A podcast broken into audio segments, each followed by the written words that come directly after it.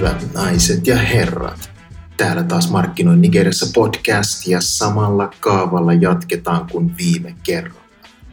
Eli tällä kertaa myös miten menestyä Nigeriassa, mutta osa kaksi. No viime kerralla vuorossa oli Aliko Dangote, nigerialainen Afrikan rikkain mies ja myös maailman rikkain tummaihonen. Ja tällä kertaa luvassa on Nigerian rikkain nainen, eli Madame Folorusho Alakija. Alakija näin kavereiden kesken.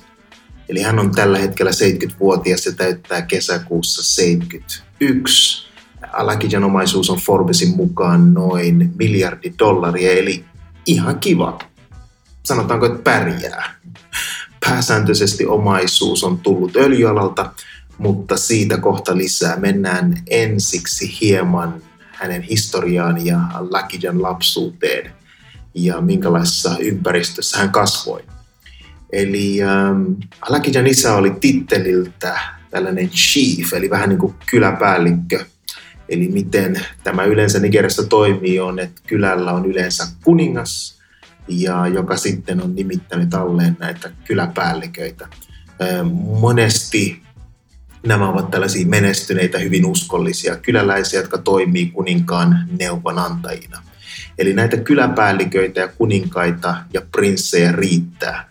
Joidenkin arvioiden mukaan kuninkaita Nigeriassa on yli 2000, joten prinssejä kymmenenkertainen määrä ja näitä kyläpäällikköjä vähän samantyylinen määrä.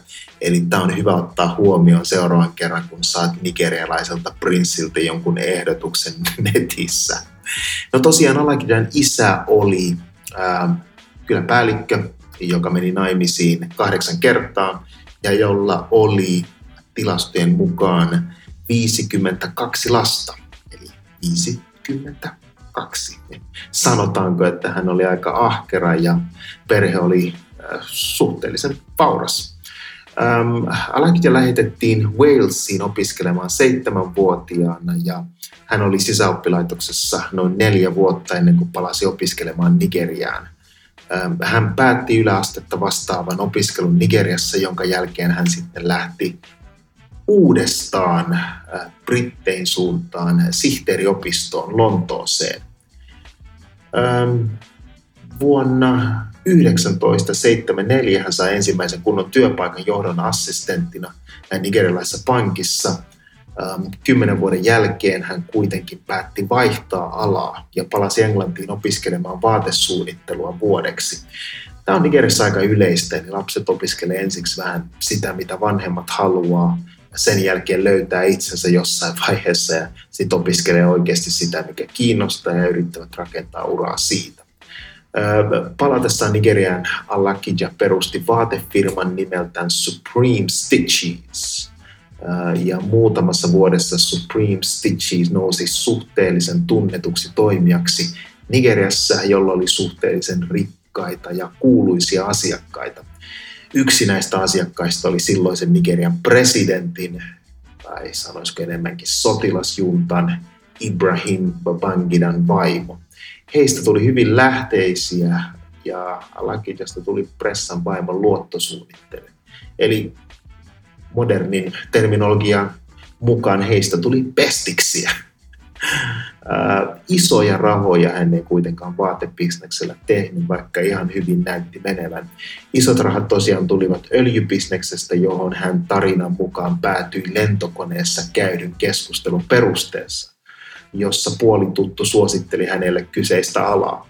No tästä alkoi muutaman vuoden kestänyt prosessi, jossa hän onnistui hankkimaan itsellensä valtiolta öljylähteen ja luvan öljyn poraukseen. Sillä saattoi olla jotain tekemistä asian kanssa, että hän oli presidentin vaimon kanssa pestiksiä, voisin kuvitella. Ähm, hänen öljyfirman nimi on Fanfa Oil ja ymmärrykseni mukaan hän on hänen öljynporausluvat umpeutuvat 2024, eli pari vuotta.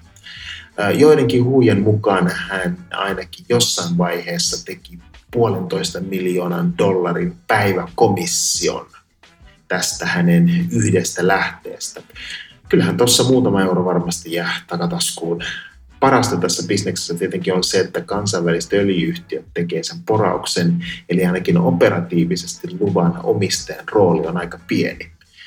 Tuollainen duuni melkein pitäisi itsellekin hankkia puolitoista miljoonaa dollaria komissio päivässä ei kuulosta pahalle. Tällä hetkellä Alakejan kumppaneina toimivat Jenkkien Chevron ja Brassien öljyyhtiö Petrobras. Öljybisnes valtion kanssa ei yleensä ole ihan mutkatonta, vaan jossain vaiheessa valtio tuli ja otti vain 40 prosenttia hänen öljybisneksestään ilmoitusluontaisella tavalla. No, hän vei valtion oikeuteen ja voitti oikeudessa 12 vuoden taistelun jälkeen. Lakija on harras kristitty, jolla ainakin on jostain kirkosta saatu titteli, taitaa olla apostoli, eli näitä titteleitä riittää pastorista, apostolista, kaiken maailman titteleihin. Ja hän myös pitää säännöllisesti saarnoja kirkossa. Ähm, onhan siinä hyvä pitää saarnoja, kun on miljardi omaisuus. No, äh, myös Lakijan hyvän tekeväisyystyö on pantu merkille, eli hänellä on tällainen The Rose of Sharon Foundation. Ähm, hänellä on neljä aikuista poikaa ja lukuisia lapsenlapsia, ja hän on myöskin hyvin tunnettu siitä, että omistaa maailman kalleimpia kiinteistöjä, varsinkin Lontoossa. Eli tällä kertaa se oli tässä, miten menestyä Nigeriassa osa kaksi. Madame Alakija miljardin omaisuudellaan. Kiitos tästä. Palataan pian taas asiaan. Kiitos. Hei.